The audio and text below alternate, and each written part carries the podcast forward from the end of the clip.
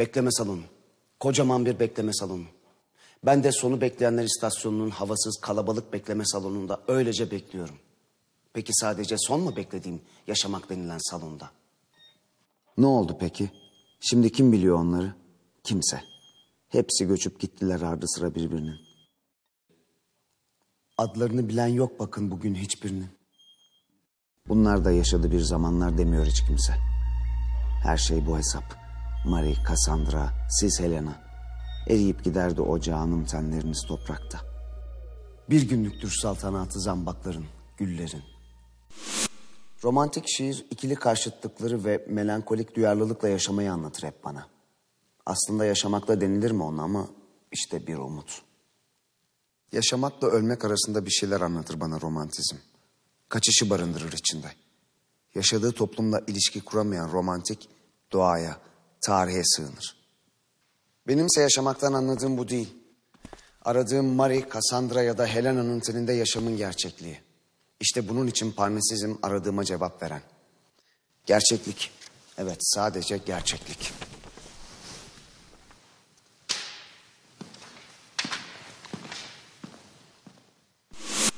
Hayır madam siz değilsiniz sevdiğim. Sevdiğim ne Ofelia ne de Beatrice. Ne de sizsiniz ne de siz Juliet'ciğim. İri gözlü sarışın Laura ne de siz. Benim sevdiğim güzel şu anda Çin'de. İhtiyar akrabalarıyla oturur. Narin çinilerden kuleler içinde. Sarı nehir kara batakla doludur. Başını uzatır kamış kafesinden. Kırlangıçlar geçer sürüne sürüne. Şarkı söyler her akşam kendiliğinden. Söğüt dalına, şeftali çiçeğine.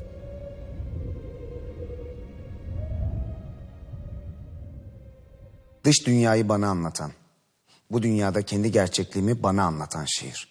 Bazen sertleşen ama kendi gerçekliğimi olduğu gibi ortaya koyan bir yapı kuruyor.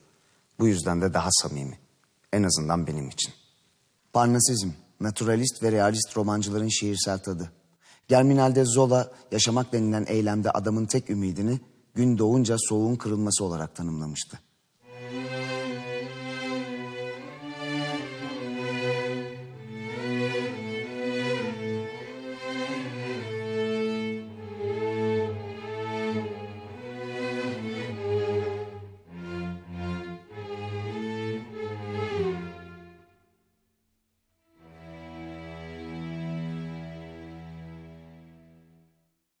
Gündüz saat ikiye doğru Marşinnes'ten yola çıkan bu adam incecik pamuk ceketinin ve kadife pantolonunun içinde titreyerek uzun adımlarla yol alıyordu.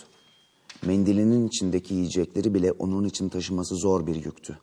Bu nedenle de mendili bazen bir koltuğunun bazen diğer koltuğunun altına sıkıştırıyor ve dondurucu rüzgarların morarttığı ellerini ceplerine sokmaya çalışıyordu. İşsiz, güçsüz ve yuvasız kalmış olan bu adamın tek ümidi gün doğunca soğuğun kırılmasıydı. İşte Parnas şiir bu tadın tam karşılığı. O toplumun içinde insana dokunan, yaşamayı bekleme salonundan çıkaran, toplumla tanımlayan keyifli bir tat. Yaşamak da yaşamamak da işte hepsi o gerçeklikte gizli. Çıktığın yolda bugün yelken açık, yapayalnız, gözlerin arkaya çevrilmeyerek pervasız yürü. Hür maviliğin bittiği son hadde kadar. İnsan alemde hayal ettiği müddetçe yaşar. Bütün gerçekliklerimin içinde yaşamak belki de sadece teslimiyet. Bu koca toplumda teslim ettiğimse özgürlüğüm. Ama her ne olursa olsun benim yaşamaktan anladığım bekleme salonundan dışarı taşan hayallerim. Peki ya senin?